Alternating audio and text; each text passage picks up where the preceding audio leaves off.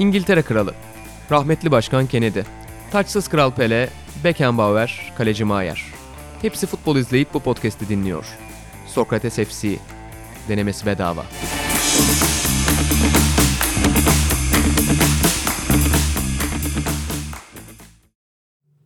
Sokrates FC'ye hoş geldiniz. Ee, Bugün biraz daha farklı bir kadroyla buradayız. Ben Canereler, İlhan Özgen ve Kaan Demirel'le beraber sizlere e, bu programda eşlik edeceğiz. Ee, Sokrates Podcast platformunda Sokrates FC'de bu hafta yine can yakacak konular var. Ee, özellikle İlhan Özgen'in ve Kaan Demirel'in dosyaları e, müthiş olacak. Ben ise misafir konuk e, sanatçı olarak eşlik edeceğim onlara. Bir yandan da e, özlemişim böyle sanki çocukken radyo dinlerken e, dinlediğim şeyler gibi hissettim Kent FM ya. O yüzden de böyle bir moderasyon e, tadını almak için de sevgili prodüktörümden rica ettim ve ben aldım moderatörlüğü diyeyim. E, Abi, buyur. Sen de hatırlarsın. Melon şapka mıydı gece? Evet. Ya, Değil mi? o ses. Aynen. O abi hiç görmedim ben bak hayatımda. Ben de hiç görmedim. Bazı radyocuları mesela hayal ediyordum o zaman. Hiç görmüyorsun ya. O zaman bir de sosyal medya falan da yok. Sonra görüyordum Allah Allah hiç hayalimdeki gibi değil falan diyordum böyle. En çok hatırlamadığım dönemler. işte e, bu da jenerasyon farkı olsun. Ee, Bu diyeyim. arada Atahan hala askerde. Onu Atahan- da sevenlerini. Atahan, Atahanlar da gediklisi oldu. İnan da askerde. Atahan askerde, inan askerde. Atan da erken dönecek. Muhtemelen haftaya yavaş yavaş o girmeye başlar tekrar Sokrates FC. Hem de ne konular biriktirmiştir o anılar. Kesin. Diyeyim çok uzatmayayım. Daha verimli program olsun. Bugün İlan sen de başlayalım. Öyle mi? Ya da daha genç jenerasyon olarak radyoyu bilmeyen konuğumuzla e, mı başlayalım? E, editörümüz de Hiç fark etmez Sokrates'ten. nasıl isterseniz. Kaan'cığım senle başlayalım. Hem hadi. bir de Elinde. aramızdaki en güncel konu onda var. Doğru, Evet. güzel. Vay. Güzel. Ben en geçmişe gideceğim o yüzden. en son ben girerim. Benim e, bahsetmek istediğim konu birazcık Barcelona e, nereye gidiyor sorunsalı, sorunsalı ile ilgili. Yani daha çok aslında Valverde'nin üzerine düşünmesi gereken bir şey ama ben de bu hafta Inter maçını izledikten sonra bir sorumluluk hissettim üzerimde ve oynadıkları kötü oyundan ve neden öyle oynadıklarından bahsetmek istedim. E, bir kere aslında maçtan e, konuşmaya başlayacak olursak bence bayağı zevkli ve keyifli bir maçtı. Yani işte hani hem taktiksel açıdan inceleyerek izleyenler açısından da e, bence önemli hamlelerin olduğu ve o açıdan baktığımızda güzel bir maçtı. E, ya Bar- Inter ilk 40 dakikada hatta hani ilk yarının tamamını söylersek çok çok iyi oynadı bence. Ligde tüm maçlarını izlemedim. Hani nasıl oynuyorlar bilmiyorum ama Milan maçında da iyi oynadılar. Onu da biraz izledim. Barcelona karşısında çok iyi oynadılar bence. E, yani orada Barcelona'nın belli başlı problemleri var bence sene başından beri devam eden. Ya belki geçen sezondan da geçen sezonu o kadar takip etmiyordum. Messi mesela sakatlıktan döndü. Onun hani tabii ki de Messi'nin hücumdaki gücünü tartışmayacağız ama savunmada getirdiği bir zaaf var neticede. Ve çok durağan oynuyorlar. Öndeyken bile öndeki Barcelona kötü Barcelona'da öndeyken bile çok iyi oynu- oynuyorlardı. Ama e, yani onlar öndeyken bile çok durağan oynuyorlar. Herkes durarak oynuyor. Bu da beraberinde bir sürü problemi getiriyor bence. Burada hani savunmada çok mesela benim en fazla gözlemlediğim olay savunmanın arkasına çok top kaçıyor. Inter'de de bunları değerlendirecek çok önemli oyuncular vardı. En başta benim bireysel olarak da çok sevdiğim bir oyuncu Lautaro Martinez. Evet gelecekte bence de iyi bir oyuncu olacak o da. Belki daha fazla hani değerlendirebilseler e, 2-3 olabilirdi maç. Ama ilk dakikada attıkları golle 1-0'da kaldı. Bence Valverde'nin değişikliğinden sonra Vidal'i alması oyuna işte birazcık tempo getirdi. Ki Barcelona'nın en büyük problemi işte tempo. Maça tempo getirmesiyle ve Osman Dembele'nin de oyuna girmesiyle bir şeyler oldu ve yine kazandılar. Ee, ben böyle başlayayım. Barcelona'nın problemleri bunlar bence. Siz ne düşünüyorsunuz bilmiyorum. Gelecekle ilgili. Ya şey ben biraz tabii bu ay biraz dergi tanıtımı da sokayım araya. Ee, Sokrates'in Ekim sayısında Emre Özcan da Antonio Conte'yi ele aldı. Biraz böyle ilk sezonların kralı tarzı bir ya da hakimi tarzı bir görüntü de oldu. Çünkü hani oyuncularıyla ben Inter üzerinden alayım. Hani oyuncularıyla iletişim konusunda ve e, onları e, açıkçası istediği oyuna yönlendirme konusunda müthiş motive eden, o anlamda çok iyi bir konuşmacı olduğundan bahsediyor. Zaten eski futbolcu olduğu dönemde de takım içinde çok çalışkan ve iyi iletişim kuran bir adam olarak hatırlıyorum ben. zaten. Evet. Hani Juventus döneminde ve diğer dönemlerinde ki İlhan orayı güzel de anlatacaktır. Ee, ve e, Inter'de inşa etmeye çalıştığı şey çok hoşuma gitti. E, Inter uzun zamandır bana ilk defa sempatik gelmeye başladı öyle söyleyeyim. Çocukluğumda çok Milan seven bir e, futbol sever olarak söylüyorum bunu o yüzden. Hani izlerken keyif alıyorum. Normalde Inter'in çok kaybetmesini isteyen bir çocukluk geçirdiğim için söylüyorum bunu. Ondan sonra Barcelona üzerinde gelirsek o yazıyı orada çünkü çok güzel anlatmış. Emre senin de söyleyeceklerin vardır diye düşünüyorum Inter'le ilgili. Orada pası sana atacağım. Barcelona ile ilgili de sanki takımda hani Griezmann geldikten sonra o e, bir ön taraftaki dengede bir problem var gibi. Yani e, normalde Barcelona'nın çünkü bir de ar- ar- orta sahası sonuçta orada hatta biraz Busquets girdikten sonra da dengeledi Barcelona oyunu. Yani orada şey çıktı. e, pardon Busquets, çıktı, çıktı, Vidal, Vidal girdi. girdi. Vidal girdi. Biraz orada daha bir orta saha bence. toparlandı. Evet. Tempo Ee, geldi hani hücuma gidebilen biraz daha bir e, orta saha olunca ve geride hani iki neden ona klişe tabirle çift yönlü diyelim. Ee, o orada biraz daha dinamikleşti hatta Barcelona. Ee, ve sanki o üçlünün uyumu konusunda e, ve sonuçta Barcelona Messi'nin serbestisiyle işte Guardiola'nın getirdiği sahte dokuz e, pozisyonuyla ama çevresinde de olağanüstü bir e, onu böyle bu şekilde daha verimli oynamasını sağlayan bir kadroyla da oynuyordu. Bu Messi'nin harikalığını bu arada azaltmıyor. Onu da söyleyeyim not düşeyim hani e, yanlış anlaşılmasın. Ama sonuçta takım bir denge işidir ve bir uyum işidir. Burada sanki o dengeden yoksunlar gibi geliyor. E Messi'nin senin de dediğin gibi Kaan hani e, biraz daha daha e, sezona daha yavaş yavaş girmesi. Daha bu ikinci maçıydı galiba 90 dakika oynadı. Galiba ilk hatta. Ha, e, Sonradan girdi galiba geçen. İkinci oynadığı maç e, ilk defa da 90, 90 dakika dakika, bitiriyor değil mi? evet. Tamam. E, aynen. O yüzden de hani orada onun da belki bir şeyi var. E, daha ritim bulamamışlığı var ama yani ona rağmen yine o kadar takım oyunu oynayan Inter'e karşı yani 2-3 bireysel müthiş performans. Bu Evet. arada Artur da bence e, fena maç oynamadı. O da Bence çok de. iyi force etti. E, yani özellikle o e, gol pası vermeden önceki bir hareketi vardı. E, O müthişti yani Messi'nin. Bir de Suarez'in orada ilk kontrolü. Sen de Evet, tweet harika. atmıştın Kaan. Diyeyim ben çok uzattım. İlan atayım burada pası. Ya şimdi bence de maçı çözen hamle Vidal hamlesiydi. Çünkü o durağanlığı kaldırdı ortadan ve hani Conte'nin takımlarına karşı orta sahada durağan oynayıp, statik oynayıp oyunu yığmaya çalışırsan seni cezalandırır. Yani Antonio Conte'nin takımları acayip hücum ediyor gibi görünse de aslında savunma temelli bir hızlı oyun oynatıyor. Yani İtalya milli takımı Avrupa Şampiyonası'nda herkesin gözüne girdiğinde iki maç var bunun nedeni olan. Belçika Belçika ve İspanya iki maçta da tamamen rakibi orta sahada tuzağa alıp aniden işi bitirme üzerine kurmuştu oyunu. Onun 3-5-2'sinde stili bu aslında. Ve buna uygun bir rakip bulduğu anda çok cezalandırabiliyorlar. Özellikle ilk yarıda Sensi'nin attığı 2-3 uzun top da ara topta çok tehlike yarattılar.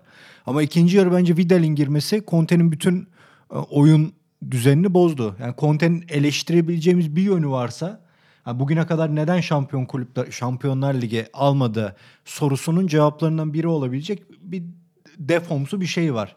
Kendi oyununu kuruyor ama oyun içinde karşı hamleye karşı bir hamle üretmekte sıkıntı çekebiliyor. Slavia Prag maçında sanki biraz öyle mi oldu? Ama o E, biraz tabii, da o da son anda kurtuldu mesela. evet, Yani berabere kaldılar ya. hani harika bir Juventus kurmuştu. Allegri'nin Juventus'un yanında Değil mi? Evet. 70 Ajax kalır o takım. Hem oyuncu kalitesi hem oyun mantalitesi açısından. Ama Şampiyonlar Ligi'nde hep çuvalladı. Gittiği sene Allegri geldi ve gitgide kötüleştirdiği takımı bile iki kere final oynattı. Ki ilki zaten Conte'nin takımıydı. Conte'nin böyle bir sıkıntısı var Şampiyonlar Ligi'nde. Herhalde hocalığıyla ilgili tek soru işareti de o şu an. Yoksa onun dışında Emre'nin yazdıkları hakikaten dediğin gibi çok doğru. Gittiği her takımda herhalde ilk sezonda fark yarattı o. Takımı canlandırma, takımı diri tutma. Hani Inter'in kadrosu hep iyiydi. Ben söylüyorum son iki senedir. Bence Juventus'tan da iyi kadroları var. Ama bu kadro canlanmıyordu bir türlü senin söylediğin gibi. Ve hakikaten çok canlı bir Inter izlemeye başladık. Ligde de öyle, şeyde de öyle. Şampiyonlar Ligi'nde biraz öyle değil de ilk, ilk yarı öyle, öyleydi yani. Ya Inter'i ayrı düşünürsek Inter'i canlandırdı mı canlandırdı ama Inter'i büyük maç oynayacak seviyeye getirdi mi ikinci yarıda gördük ki getirmedi. Çünkü hakikaten yani çok hapsoldu sahasına ve oraya hapsoldu mu da zaten Messi denen adam işi bitirebiliyor. Bir de Suarez gibi müthiş bitirici. Muazzam gol İki vuruşu da çok iyiydi aynen kontrolü. Aslında bayağı Suarez de çok eleştiriliyor yani özellikle bu sezonun başından beri. Yani bu maçta tabii kurtarıcı oldu ama e, yani performansı gol atana kadar mesela hiçbir varlık gösterememesi. işte ligdeki çünkü Barcelona bayağı kötü başladı. 5 maçtan ikisini kazanabildi galiba sadece kendi liglerinde. Deplasmanda hiç kazanamıyorlar. Yani başladığından beri. bayağı eleştiriliyor Suarez'de. Ama bence Barcelona'nın hani problemlerinden bahsederken ilk e, eleştirilmesi gereken şey ya da şeylerden biri e, Griezmann'ın uyumsuzluğu. Yani bir türlü oraya uyamaması. İhtiyaçları olan da o muydu bilmiyorum. Sene başında çok Barcelona e, analizi okuyamadım açıkçası. Hani Barcelona'nın neye ihtiyacı vardı? Sanki işin orta saha ve savunma hatta bek kısmında daha çok e, bir şeylere ihtiyaçları varmış gibi gözüküyor. Mesela Langley ağır gibi gözüküyor. İşte Latour'un golün, golünde de çok ağır kaldı yani hamlede ondan sonra. Ama tabii bu bir oyuncunun ya da bir pozisyonun eksikliği değil de total bir belki de e, hani Messi döneminin e, Messi'si Messi'ye o kadar bağımlı ki Barcelona olmadığında bence psikolojik olarak da etkileniyor. Bence de yani. Ee, mesela Neymar, Messi'nin oynamadığı bir bölüm vardı. Ee, Neymar'ın ya son sezonu ya sondan bir önceki sezonda. Acayip bir hatırlayacaksınız 5-6 maç oynamıştı Messi'nin olmadığı bölümde. Hani o Messi'sizlik ya da Messi bağımlılığını hafif tamam e, Neymar da orayı toparlayabiliyor ki Neymar'ın da kendini belki de en iyi hissettiği, Evet. oynadığı dönem olabilir yani o dönem. Hatırlanacaktır yani. Ama şu an öyle bir şey yok ve bilmiyorum orada bir sanki daha farklı bir kabuk değişimine gidiyor gibi Barcelona. Evet. Belki de daha iyi bir teknik direktöre de ihtiyaç olabilir. Yani Valverde bence iyi bir teknik adam ama Barcelona'daki şu hal için ya da geleceğe doğru e, yönlendirecek, o yapıyı kuracak. Sanki biraz daha yani Guardiola çok model oldu da illa Guardiola felsefesinde birisinin olması gerekmiyor. O bir felsefesi olan ve o ana felsefe üzerinden bir yapı oluşturacak bir e, teknik direktöre ihtiyacı var. Galiba Yani Mourinho konuştu. Messi'nin bakıcısı gibi değil de ya da Messi idare eden adam, oradaki yapıyı ida- idare eden değil de yapıyı kuran adam Kuran gibi adam. bir teknik sanki adama ihtiyacı varmış gibi geliyor ama yani e, belki de ben yanlış gözlemliyor da olabilirim tabii. Ya bir de Kaan hani defans to- çok top kaçırdı diyor ya. Ya zaten Barcelona defansı çok iyi döneminde de baktığımızda Puyol dışında savunmada seni çok rahatlatacak adamlardan kurulu değildi bence. Dani Alves ya bir savunmacı bek olarak görmezsin hiçbir zaman. Yani Uğur Boral bile haşat ediyordu adama. Evet. Ya da Pique zaten arkasına atılan toplarda hep hata yapmaya meyilli Evet. bir oyuncuydu. İyi, Ama sağlıklıyken Gabriel Milito uyum sağlamıştı Evet. hatırlayacaksın. E, savunmanın ortasında organizatör o olarak. biraz Puyol tipi bir Evet, şeydir Puyol zaten. Hani hı. çabuk oyuncu. Ya o orta sahaları o kadar kıymetliydi ki o takımın ona getireceğim olayı. Zaten defansa iş düşmüyordu. Yani o orta sahanın ne kadar kıymetli olduğunu Guardiola üzerinden bile açıklayabiliriz. Evet, yani evet. her yerde oynattı istediği futbolu. Her yerde bu Guardiola takımı dedik ama hiçbir şey kazanamadı. Ama Barcelona'da eze eze kazandılar. Çünkü o o üçlü, o orta saha herkesi değerli kıldı. Herkesin değerini arttırdı. E, bekleri de değerli kıldı mesela. Evet. Herkes abi herkes. Ya Pique'ye bile biliyorsun yeni Beckenbauer dendi o orta saha yüzünden. Çünkü o kadar doğru yerde pas alıp o kadar savunmayı rahatlatan bir yapı, o kadar büyük bir uyumdu ki o Xavi Iniesta kahramanlığında sonra Busquets'in geldiği orta saha bence çok can kurtardı. Yani bir kulübün tarihini kurtardı Yani neredeyse. futbolda bir de merkezi kontrol etmek yani ne kadar önemli biliyoruz. Evet şu 1920'den anki beri. yani şu anki futbolda farklı opsiyonlar var işte. Mesela Inter'in yaptığı gibi üçlü oynayıp yani Conte'nin Emre hep anlatır ya işte ileride çoğalmak böylece. Beş adam olmak, altı adam olmak. Yani dörde karşı beş olmak, altı olmak. Ama mesela Klopp'un da getirdiği o bekler var ama onlar yani mesela Liverpool merkezi kaybettiğinde nasıl problem yaşıyor? E, Inter'de merkezde işte Sensi, Barella'yı bulunca onları hususi istiyor. Aynen. Bunları alırsan oynarım o oyunu diyor. Yani mesela Salzburg maçında biraz öyle oldu Liverpool için. Yani oraya geçtim ufak ama yani orada ortada bir kayıp oldu. Henderson biraz kötü bir bölüm oynadı derken o merkezi kaybedince Liverpool bir anda e, az daha maçı kaybediyordu. Evet. Yani o kadar kritik ki dediğin şeye bağlamak için söylüyorum. Yani Barcelona'nın ortası zaten Vidal meselesi herhalde en e, kritik noktayı Tabii, anlatıyor. tabii, tabii. Oradaki meseleye parmak basmış Enerjiyi kattığı yani. anda maç çözüldü zaten. Ee, ya son bir şey ekleyeyim. Bence Griezmann'dan çok oraya mesela Dembele aslında oyuna girdiğinde de gördük. Daha iyi uyan bir isim. O üçlüyü daha iyi tamamlıyor değil mi? Evet ama onun da işte kardeşimizin mental problemleri oynamasını engelliyor. Çok çok büyük yetenek ama diyorsun doğru. O zaman ne yapalım? Ee, Kaan'cığım bitti mi dosya? Ya benim bu kadar da ekleyecek bir Ama, şeyiniz e, yoksa. Daha çok konuşulur. Bu arada ben de o gün e, işte Emre'nin yazısını e, reklamını yaptım devre arasında. Hani çünkü Inter çok iyi oynuyordu. Son bir şey söyleyeyim maçla ilgili. Attım Inter kaybetti. Emre'yle de konuşuyoruz telefonda. Abi diyor ben de atacaktım da diyor. Şimdi atmayayım dedim diyor. Yani Inter ikinci yarıda kaybedince. o yüzden e, bunu da konuşmuş olduk. Güzel oldu. İlhancığım senin dosyan ne? Ben de Inter'in o gün sahada olmayan yeni transferlerinden Lukaku ile gireyim. Evet önemli. Lurlo della Nord taraftar grubu yani kuzeyin çığlığı diyelim. Şöyle bir mektup yazmış kendisine. Ee, Merhaba Romelu. Cagliari'de yaşananları ırkçılık olarak düşündüğünü e, düşündüğün için üzgünüz. Şunu anlamalısın ki İtalya birçok kuzey ülkelerine nazaran e, ırkçılığın gerçek problem olduğu kuzey ülkelerine nazaran farklıdır, aynı değildir. Irkçı olarak görüldüğünü biliyoruz. Sana öyle geldiğini biliyoruz ama öyle değil. İtalya'da takımımıza yardım etmek için bazı yollar kullanırız. Rakibimizi üzmek gibi. Bu ırkçılık değildir. Sadece onları dağıtmak için kullanılır. Biz multi etnik bir taraftar organizasyonuyuz. Ee, her yerden gelen oyunculara karşı hoşgörülüyüz. Onları iyi karşılarız. Ama biz de o takımların kullandığı şeyleri kullanır ve oyuncuları oyuncuların moralini bozmaya çalışırız ve bunu da ileride de yapacağız. Biz ırkçı değiliz. Cagliari'li taraftarlar da öyle. Diye devam eden ve sonunda da Lukaku'ya saygılarını ileten bir mektup. Bunu Inter'li taraftarlar kendi oyuncusuna Cagliari maçında Lukaku'yu çıldırtan o çirkin ırkçı e, seslerden sonra böyle bir mektup geliyor. Ve bu İtalya'da yine olay oldu. Bence haber değeri taşıyan bir diğer şey de gene Cagliari'de yaşanmasıydı. Evet. Geçen sene Muntari, iki sene önce Muntari galiba. Moiskin de İkisi galiba. önce, evet. Kin, aynen geçen sene Kin. Hepsi Cagliari'de yaşadı bunları. Ve Cagliari dediğimiz yerde aslında Kuzey İtalya tarafından köylü olarak görülen, işte tırnak içinde bok kokuyorlar imasında bulunan, aslında ezilen bir yer. Hani İtalya'nın hep kuzeyiyle bu işleri bağdaştırdık ama İtalya'nın genelinde bir ırkçılık e, sıkıntısı olduğunun en iyi göstergesi. E, ben oradan konuyu açmak istedim. Yani İtalya'nın bu ırkçı şeyleri, ırkçı ne diyelim tutumu, ırkçı refleksleri nereden geliyor? Yani Caner abi de bu konuya hakim olduğu için buradan Estağfurullah ya. başlayalım dedik. Sadece bu e, hani yıllardır e, spor anlatırken bilhassa da işte İtalya bisiklet turunu anlatırken hani İtalya'nın çok farklı yerlerine gidiyor ya e, İtalya bisiklet turu. E bir yandan uzun yıllardır hani Serie A'yı takip ediyoruz hep beraber. İşte işin basketbol kısmı yani spor kültürü anlamında olağanüstü bir ülke zaten. Söylemeye gerek yok. Ama hep şeyi görürsün. Yani kuzey ile güney arasında klişedir belki ama anlatılır. Ama çok ciddi bir e, zıtlaşma ya da kültürel farklılık birbirini hatta e, genelde kuzeylilerin yaptığı bir şey bu üstünlük kurmak, tahakküm kurmak, kendini üstün görmek. Hani white sup- sup- suprema- supremacy denir ya işte beyaz üstünlüğü, yani ırkçılığın en derin temeli. Orada kuzey üstünlüğü gibi bir söz konu durum söz konusu.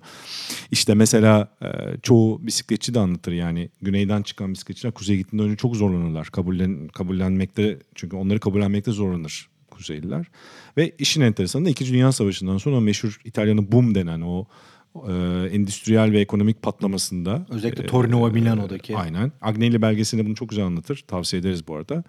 E, Agnelli'nin hikayesi, Gianni Agnelli'nin hikayesini anlatan belgeselde. Ki aslında bir İtalya röntgeni o, o dönemin. E, velhasıl çok fazla tabii iş, iş gücü gerekiyor ve güneyden kuzeye çok fazla bir iş gücü oluyor. Ama bu ne demek? Bu sefer daha ucuza çalışan Güneyliler kuzeydeki insanların bazıları işsiz kalıyor ya da orada bir e, işte sen bir konfor alanın vardır o konfor alanına başka insanlar gelip e, senin düzenini bozduğunda aslında ırkçılığı körükleyen şeylerden biridir ya da ırkçı damarı ki bunu İspanya mesela çok yaşıyor. Çok göçmen aldığı için Afrika'dan, Doğu Avrupa'dan. Fransa'nın kuzeyi de bunu çok yaşamıştır mesela. Irkçılık İspanya'da da çok e, artmış durumda son yıllarda. Hep futbol sahalarına yansımış durumda. İşte hatta daha e, çok yakın değil ondan önce Eto'ya, Zaragoza'da muz mu atmışlardı Tabii, tabii. değil mi? Yanlış mı hatırlıyorum? Real İlk Zaragoza. büyük şey ol- olabilir yeni Eto'o. dünyada, yeni dünya Aynen. futbolu. Eto Barcelona'da oynarken bayağı ciddi bir orada e, problem olmuştu. Hatta Eto maçı terk etmişti falan. Daha. Mallorca'dayken de yapılıyor. Mallorca'dayken de yapılıyordu. Yani hani o o ilk o sınırların kalkması ve insanların birbiriyle entegre olmaya başlaması bu şey gibi işte. E, bu ay biraz yabancı konusunu işledik dergide. E, yani geçmişten bugüne doğu batı arasındaki şeyin daha mikro örnekleri ama e, o ülkelerin geneli için çok da büyük makro örnekler bunlar ırkçılığın artışı açısından. Çünkü yabancı ya da dışarıdan gelen bilinmedik bir şey insanı genelde korkutur. Korktuğu için de e, genelde insanlar da aynı hayvanlar gibi tırnaklarını çıkarırlar, dikenlerini çıkarırlar ve o biraz öfkeye ve şiddete ve insanoğlunun karanlık temelindeki o e, ırkçılığa gidiyor ne yazık ki. Ve o açıdan da İtalyan önemli örneklerden biri. Bir de tabii ki uzun yıllar faşist bir yönetim altında kalmış. Yani Mussolini yönetimi altında kalmış. O meşhur işte Ee, Çin- çingenelere falan yasalar çıkması. O dönem Aynen. o, o ırkçı yasaları falan var onların. Aynen. Sanırım 30 32'de falan çık, Evet. e, çıkan. Çingenelere bir de şey var. Öyle pas atayım. Bu şey bölgesi var ya. E, Verona'nın da olduğu Hı, Alto tabii. Adige bölgesi. Mesela şimdi. orada e, ciddi bir asimilasyona gidiliyor. Ve gerçekten işte Almanca yasaklanıyor. Çünkü orası Avusturya sınırı ve Al- Almanya'ya yakın hani sonuçta Jermen kültürünün yoğunluğu var. Hatta işte kış sporlarında izlersiniz. Birçok İtalyan sporcu vardır. Alman soyadları, Alman isimdir. Mesela Armin Zogeler efsane bir lüjcüdür, kızakçı. Ama İtalyandır. Zogeler ismi genelde normalde sonuçta ya İsviçreli dersin ya Avusturya dersin ya Alman dersin. Çünkü orada asimilasyon olduğu için orası uzun yıllar Avusturya Macaristan İmparatorluğu İtalya arasında gidip geliyor. O dağlar, e, şey Alpleri. E, onlara şey Alpleri diyorlar. Unuttum şimdi adını. C ile başlıyor da neyse. E, o Alplerin arasında gidiş gelen çok askeri anlamda büyük e, savaşların, mücadelelerin çıktığı bir bölge.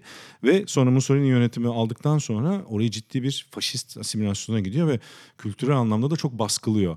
Yani böyle bir kültürel hala Roma'da şeyler duruyor faşist heykeller. İşte Foro Italico denen yer Roma Olimpiyat Stadı'nın olduğu yer işte e, Roma açık tenis turnuvasının oynandığı meşhur o spor Bir tesislerinin ufak olduğu. olimpiyat köyü manasıyla yapılan amacıyla yapılan yer. ama hala Mussolini döneminden kalan heykellerin olduğu, mabetlerin olduğu bir yer aslında ve hala bir e, neden ona faşist faşizm sembolü olarak duruyor aslında. E, bunun kültürünü temelden e, ne yazık ki taşıyan bir dönem var. O döneminde tabii ki hala reaksiyonları devam ediyor gibi geliyor bana. Tabii tabii. Ya mesela Mussolini döneminin etkisini şöyle anlatalım. Hani Napoli'ye bugün güney aşağılanıyor falan diyoruz ya işte Achille Lauro diye bir başkanları var onların. Ee, Mussolini döneminde politikacı daha sonra belediye başkanlığı yapıyor. Faustino Jarbas diye bir Brezilyalı oyuncu e, transfer ediyor Napoli. Şöyle bir açıklama yapıyor onunla ilgili. Ben Berlusconi yazımda da kullanmıştım. Neden aldığınız sorusuna kara ve çirkin rakip oyuncular ondan korkacak çok gol atacak. Hani e, bu- bunu Napoli başkanı söylüyor ve Napoli'nin şu an hal, e, hala da şeref şeyinde olan bir başkan bu. Hani Napoli için çok transfer yapan, büyük paralar döken.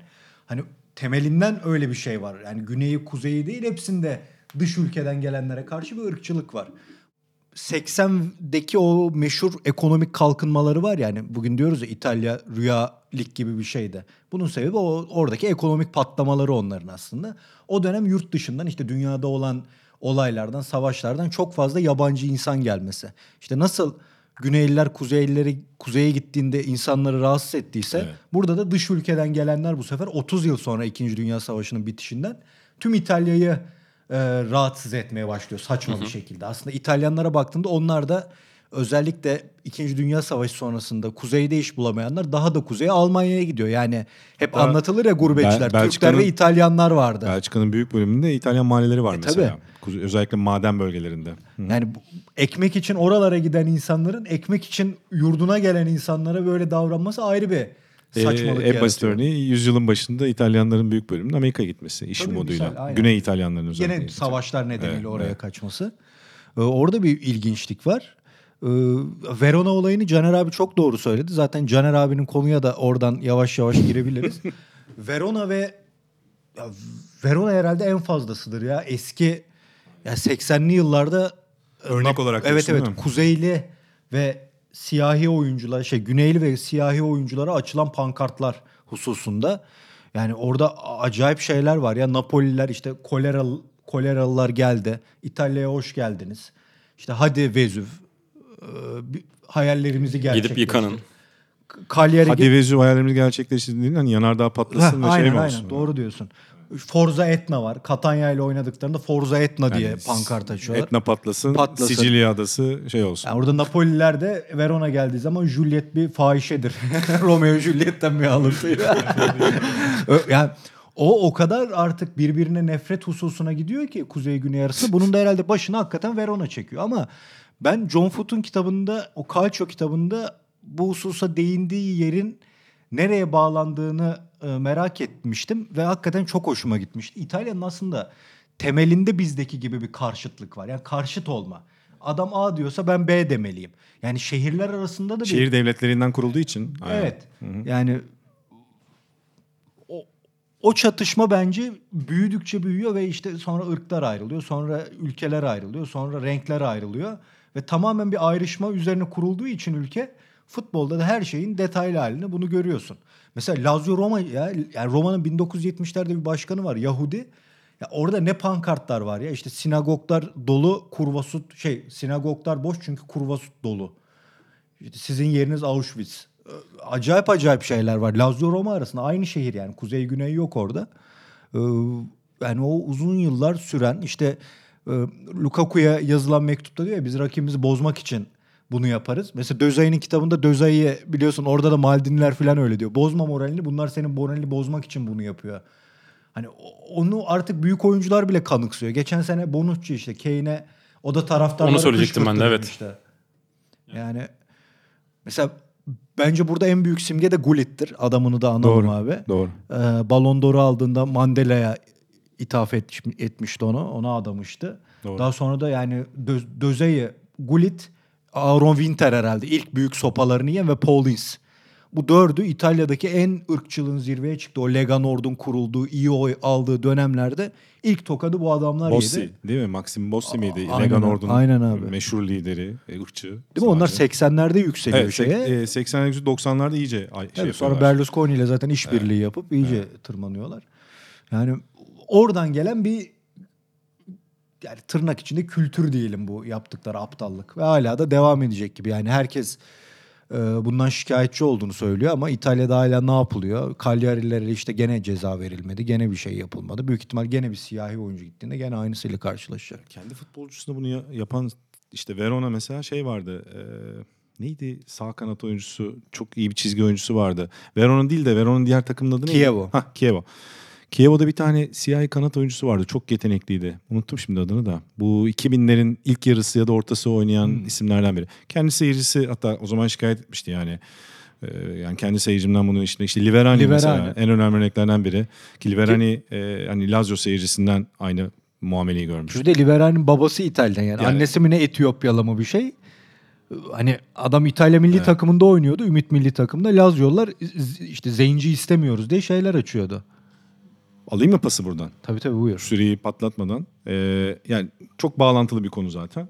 Hani bu hafta e, sağ olsun Fabula filmin davetlisi olarak pazartesi günü özel bir gösterim yapıldı bize ve bazı e, insanlara. E, Maradona'nın, Diego Maradona belgeselini, Asif Kapadya'nın çektiği belgeseli izledik hep beraber. E, siz Buğra'yla bir YouTube programı da çektiniz değil mi İlhan dün? E, o da yayınlanacak yakında. Ama ben bugün e, hazır konu açılmışken bahsetmek istedim. Çünkü hem belgesel e, Asif Kapadya'yı tanımayanlar için hatırladım ama genelde bilinen bir figür artık. E, Senna belgeseli ve Amy belgeseli biliniyor. Bir de dizi severler için Mindhunter dizisinin bazı bölümlerinin yönetmesiyle ve çok hani orada da iyi bölümler yönetmiş bir isim. İlginç bir e, tarzı var. Özellikle hikaye anlatma anlamında farklı bir belgesel e, janrı sunuyor gibi geliyor bana. Bilhassa Senna'da mesela müthişti. Bir de şeyi bulması güzel bence. Footage arıyor. Yani hiç yakalanmamış, daha önce gözükmemiş görüntüler, belgeler, küçük hikayeler ve onu yaparken de arkada sosyolojik olarak ne akıyor? E işte o ülkenin ya da o figür hangi ülkeyle alakalıysa sosyoekonomik olarak, kültürel olarak neler değişiyor onu da anlatıyor. Mesela Brezilya'da o vardı senin belgeselinde. Ya da işte Formula 1'in genel dünyası nasıl?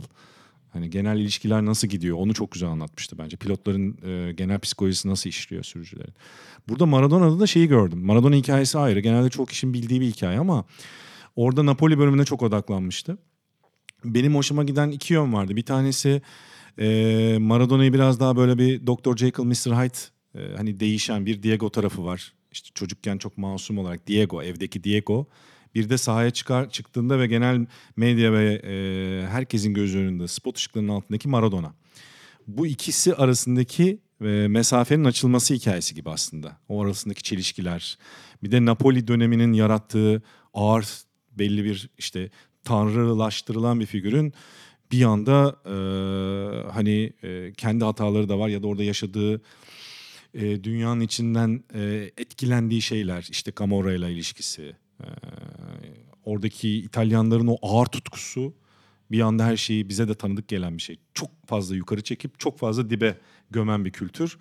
Ee, ve onun arasındaki e, o mengenede sıkışan bir ruh gibi geldi bana. Ama kendi hatalarını da gösteriyor. Hani sanki şey Evet. demiyor. Bu bir azizdir demiyor mesela. Bence orası önemli. Ee, Biraz daha o gerçekçi yaklaşmış gibi geldi bana. Orası güzel.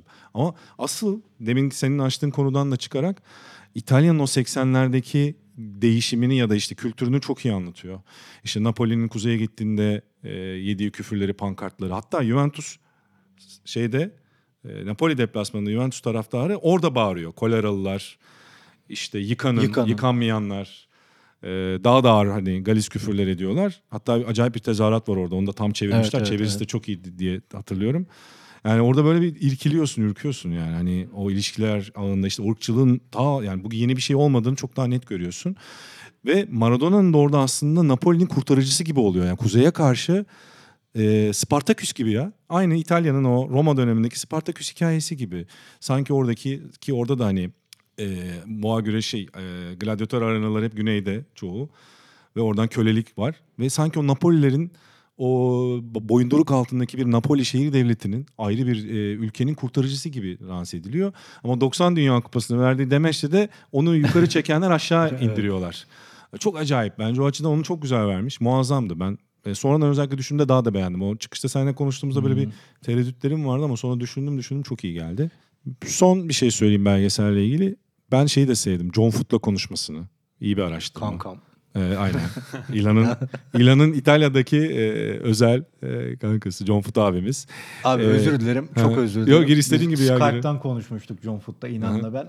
Adamın Skype odası vardı evinde Ya. galiba. Yani hiçbir herkese- şey yoktu arkada. O özel oda tutmuş galiba. Ya o yani. her yere bağlanıyordu. Aynen. Çünkü hem İtalya'da e, bisiklet üzerine yazılmış Pedalare Pedalare Evet, en iyi kitabın kitapmış yazarı hem de futbol üzerine yazılmış kültür olarak en iyi kitabın sahibi Calcio. Calcio.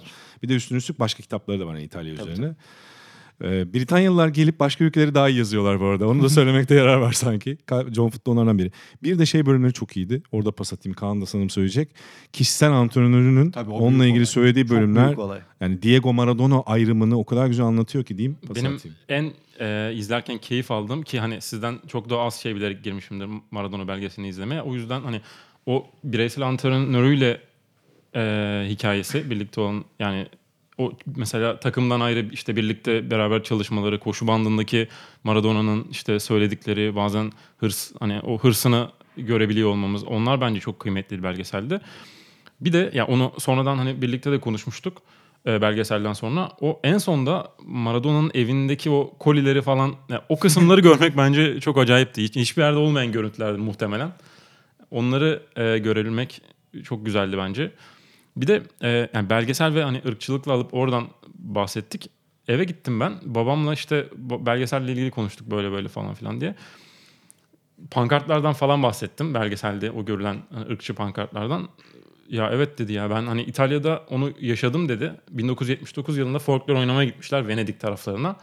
Ee, işte baya büyük yani 20 kişilik bir kafile sahneye çıkmışlar. Bir günleri var şehirde gezmek için.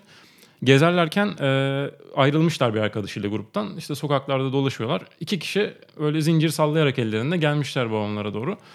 İşte İngilizce bir şeyler söylemeye başlamışlar. Nereden geldiniz falan filan diye. Babamlar da hani turistiz Türkiye'den geldik gösteri yaptık vesaire diye anlatmışlar. İyi gidin kendi evinizde yapın gösteriyi. Burada hani size öyle bir şeye ihtiyacımız yok bizim falan filan diyerek para istemişler. Yani inanılmaz. Venedik abi turist olmasa suyun içinde boğulur ölürsün bilir. Neyin atarını yapıyorsun? Böyle acayip bir hani anı anlatmıştı. Onu da burada bahsetmiş olayım. Garipler. Sen bir şey Abi ben yani biz zaten Buğra'yla yarım saat kafa şişireceğiz yayınlanınca da benim dikkatimi çeken şeyleri söyleyeyim. Ben bir kere Kaan gibi hani Maradona'yı hiç tanımamış, izlememiş ya da ilgisi hiç olmamış diyelim. Öyle insanlar da vardır yani. Vardır. Ama hani Maradona'ya sanki bir algı oturdu ya klasik on numara nedir? Sporcudan uzak, koşmaz, hiçbir şey yapmaz. Böyle bir şey oturdu. Bu 90'lı yıllardaki ikinci forvet on numaralar yüzünden oturan bir şey. Eski on numaralar normal bir orta saha oyuncusuydu ve bunların en büyüğünün de ne kadar büyük bir sporcu olduğunu görüyoruz aslında. Özel idmanları, idmanlara verdiği önem ve o kötü döneminde bile izleyen izlemeyenlere vermeyelim şimdi spoiler'ı da o kötü döneminden dönüşünde bile ne kadar hırslı çalıştığını görüyoruz ve milli takıma ne kadar önem verdiğini Dünya Kupası'na ya da Napoli'deki kritik maçlara bence onları çok güzel aktarmış. Yani bu adam çok büyük yetenekti ama aynı zamanda zaman zaman büyük sporcuydu. Az- Önemli bence anlardan. azmi müthiş. Aynen. Yani çalışma azmi e, o kilo yani aldığı döneme kadar işte Sevilla dönemine kadar yani 90 Dünya Kupası öncesi, 86 Dünya Kupası öncesi hatta 94 öncesi de hepsinde 94 öncesini göstermiyor bu arada ama onu e, hani o dönemi takip eden bir e, müthiş fizik olarak olağanüstü çalışan bir e, sporcu. İşte koşu bandındaki görüntülerinden bahsettin zaten. Ya oradan sen bir şey söyleyecek miydin orada? Sözünü kestim. Yo bir de şey söyleyecektim. Onu söyleyecektim o Yani yüzden bölmeyeyim ben. En sevdiğim bir diğer şey de Napoli'nin o dönemki durumunu bize anlatması. Yani bu şehir hakikaten neydi? Evet. Onu bize gör ya bir kere ben açılışına bayıldım filmin. Onu programda da söyledim. Yani Moroder klibi gibi başlıyor. Arabanın içinde. Müzik de çok Leş sok. Yani Moroder tam işte. Gidiyorsun. Ben biraz şeye de benzettim. Böyle 70'lerin French Connection tarzı e, filmleri vardır ya. William Friedkin'in falan. E, onlara da benzettim. Böyle bir kovalamaca sahnesi Oo, var güzel. gibi ba- başlıyor ki Napoli olunca bir de Gamorra Tabii, düşününce direkt ona bağlıyorsun. Ve yani şimdi o şehrin o durumunu görünce, insanların oraya nasıl nasıl baktığını, nasıl davrandığını görünce e, ondan sonra en azından yeşil sahada bu adam seni onların üzerine çıkardığı için hani halkın bu kadar adama saçma, rahatsız edici seviyeye varan ilgisini de anlıyorsun aslında. Yani hani bir bakıma ben Maradona'ya hak veriyorum. O kadar baskı, o kadar uf, insanın topluluğun içinde delirebilirsin belki. Ama öbür taraftan bakınca Napolilere de hak veriyorsun. En azından seni bir yerde yüzünü kara çıkarmamış adam. Bir yerde Kuzeylilerden daha iyiyim diyebilmişsin. Onun ve arkadaşlarının sayesinde. Ben zaten o takıma ne kadar özel ilgileri olduğunu Roma'ya gittiğimde anlamıştım. Roma Store ararken bir tane polise sordum. Ben Napoli'yim bana ne Roma Store'dan dedi. Dedim merak etme ben de Kareka'yı zaten Totti'den çok seviyorum. Totti'nin son maçına bilet alacaktım. Adam bana bir sarıldı. Özlem korktu böyle. ne konuşuyorsunuz falan diye. annesini görmüş gibi Aynen öyle. Maradona, Kareka, yani Ferrari, Alemao bir başladık konuşmaya. Adamın gözleri ışıldıyor ve ışıldadığı dönem Napoli İtalya'nın ikinci büyük takımı aslında. Yani Evet. son 5 senedir Napoli Ju- Juventus'tan sonra en büyük takım İtalya'da. son dönemde, evet. Ama adam onunla tatmin olmamış. Adam 20 yıl 30 yıl öncesinde o takımla tatmin olmuş. O UEFA kupasıyla tatmin olmuş ve o oyuncular hakikaten acayip değer veriyorlar. Ya Kareka'nın Brezilya'da jübilesi var. Kimse gitmiyor. Napoli'de bir jübilesi var. Şey gibi yani. Şampiyonlar Ligi finali gibi stat. Hani o vefa borçlarını hala o takıma koruyor onlar. Hani Maradona'nın düşün yani Ciro Ferrara'ya bile hala saygı duyan ki Juventus'a gitmesine rağmen o taraftarın gözünde nasıl diyor yani 85 bin kişi beni karşılamaya geldi. Giderken sıfır insan vardı. Hani oraya nasıl geldi? O o süreç nasıl oluştu? O da ayrı bir olay. Ayrı bir dram yani. Bir şey dikkatimi çekti söylerken sen de aklıma geldi. Hiçbir takım arkadaşı kötü konuşmuyor mesela. Yok yok. Herkes Yani ben çok ona çok dikkatimi çekti mesela. Belgeselde aradım bir yerde ki Ferrara'da konuşuyor bayağı. Hmm. Ciro Ferrara. Ki o 90'da meşhur yarı finalde yani yedekler arasında Ferrara ama sonuçta İtalya-Arjantin maçında var Ferrara'da. Hani benim kalbimi kırdı orada diyor ama sonra kötü konuşmuyor mesela hakkında karakter şey olarak. Yani takım içinde de hep o liderliğini e, böyle despot bir şekilde değil gerçekten ona saygı duyularak elde etmiş gibi hissettim ben. Yok Takım yok içinde. abi zaten şey şimdi ad- kimdi onu hatırlayamadım. Bunny miydi? Krippa mıydı? Birisi gazeteci olarak şeye gidiyor bu Maradona'nın Dünya Kupası'nda Arjantin'i çalıştırdığı sene işte şeye 2010'da. 2010'da Brezilya'ya gidiyor. Şeyde basın toplantısında Maradona onu görüyor herifin yanına gidiyor. Mesela herkes ona çok şaşırmıştı o zaman. Ama hala adam arkadaşlarıyla çok iyi. Hala mesela Kareka'nın doğum gününde video çekiyor Instagram'da paylaşıyor. Hala Ciro Ferrara bir şey paylaşıyor Instagram'da altına Maradona yorum yazıyor. Yani onlarla hakikaten çok iyi arası. Adam kesinlikle öyle primadonna gibi takılan bir hani ben ayrıyım ben bu takımda zaten her türlü oynarım kafasında bir oyuncu hiç değil. Ben- Gayet arkadaşları tarafından sevilen zaten biliyorsun 86'da Maradona yüzünden Passarella'nın kafası götürülüyor. Yani Passarella'yı Arjantin milli takımda yok etmek herkesin harcı değil. O sevgi çok fazla adama E, Bu en karşı. son jimnazya takımına geldiğinde de oradaki görüntüler çıktı. Ya, inanılmaz sahneler vardı orada da. Aynen. Bu arada bu son filmden sonra birkaç yazı okudum. Bu son güncel e, şeyin hatta e, tavsiye edeyim Ringer'da Brian Phillips'in yazısı The Two Sides of Maradona diye. Son dönemde de neler yaşandığını anlatmış. Hmm. E, aklıma bir şey geldi orada anlattıklarından. E, bu e, Atağan'ın programından atmıştım. Hatta çıkarken yürürken size de söylemiştim. Maradona'nın Napoli dönemiyle ilgili bir sürü hikaye anlatılmıştı, duyuluyordu. Ama hani bu kadar derin henüz 2000'lerin ortası bu kadar internet daha hani Twitter bile yoktu. 2007'de bir tane plaj futbol maçı anlatıyordum işte anlatmıştım size. Bir baktım esami listesinden hani İtalya milli takımı oynuyor. İtalya ile bir takım unuttum şimdi. O zaman Eurosport'ta yoğun plaj futbolu veriyorduk. Ee, zor oluyordu sürekli anlatmak ama. Neyse. e, böyle Diego Sinagra yazıyor. Maradona Junior yazıyor falan böyle. Allah Allah dedim ne oluyor? Herhalde lakap falan diye düşündüm. Hani Hulk deniyor ya şeye. Hmm. Ya da işte böyle lakaplar falan var. Allah Allah dedim bir araştırdım. Gayrimeşru oğlu yazıyor. Henüz Maradona'nın kabul etmediği ama. Yani soyadı olarak Maradona kullanamıyor ama plaj futbolcusu olmuş. Bak, Bayağı da benziyordu. Yani bakıyorum suratına hakikaten Maradona gibi yani çocuk. Filmde o da var. Onun hikayesi de var. Şimdi de çocuk zayıflamış abi. Evet. Eskiden dediğin gibi daha onun gibi. Yani kavun gibi yürüyordu eskiden Ee, çocuk. Son sahne inanılmaz ama. Spoiler vermeyelim. Aynen. Son bekleyin. Yani son sahne inanılmaz bir sahne var. Ee, bu hikayeyle bağlantılı.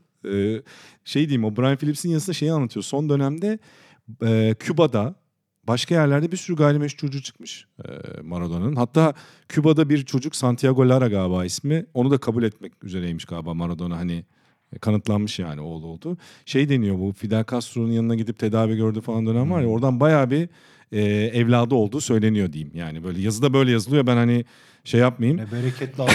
Hakikaten ya. Ömür boyu uğraşıyor. Bir çocuk. Maradona'nın bir de böyle bir yönü var. Helal olsun. Tohumlar her yere. Ee, kendisi de bunu söylüyor zaten o belgeselde diyor ki bir gittim çok güzel kadınlar var çevremde diyor ya. Orada tam kahve muhabbeti yani. Yani çok çok hatun vardı muhabbetine gidiyor.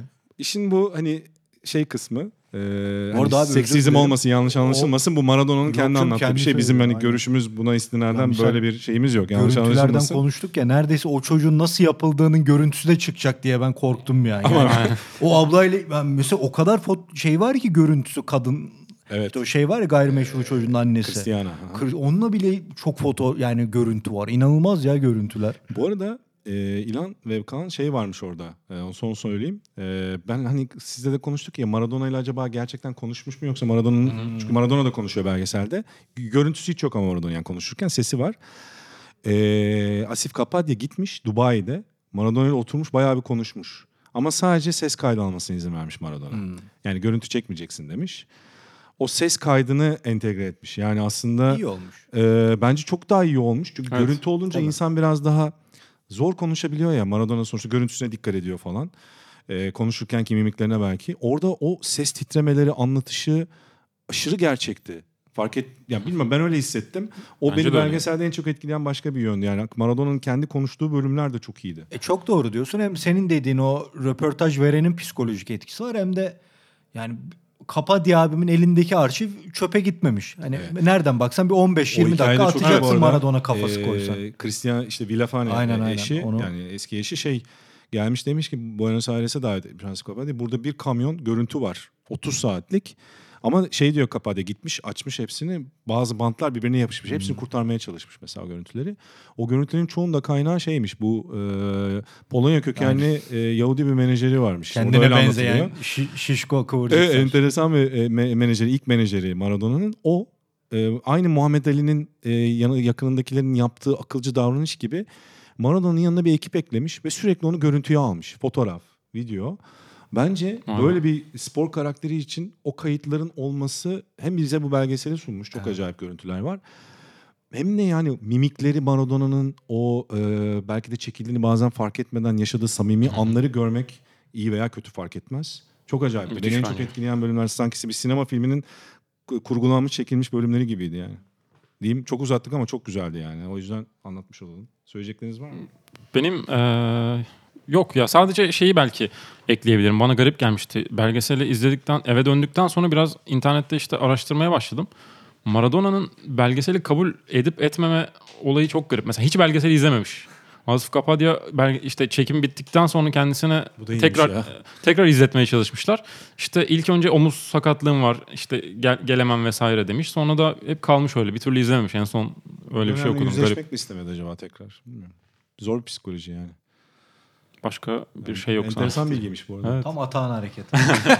en son. Unuttum ben ya. İnşallah onda belgeselini çekerler. Atağının belgeseli a- absürt bilim kurgu olabilir. Ya bir ilk olur belgesel tarihinde inşallah çekerler. bir otostopçuluk galaksi rehberi gibi bir şey dönüşebilir hatta. Ya Baye filmi gibi saçma bir şey. ikinci saçmalık çıkabilir. Keşke onun da yanına asker askere bir ekip gönderseydik. Çek- Bunu Görüntü olarak. Böylece atağını hafif e, iğneleyerek bitireceğimiz sanırım bir Sokrates FC'nin sonuna geliyoruz. İlancım var mıydı senin son Yok söyleyeceğin abi. bir şey? E, umarım bizi dinlerken sıkılmadınız. Ee, ben Canereler, İlhan Özgen ve Kaan Demirel'le sizlere eşlik ettik. Bir başka Sokrates FC'de belki bu kadro belki başkaları ama Sokrates FC, Sokrates Podcast platformunda devam edecek. Tekrar görüşmek üzere, hoşçakalın.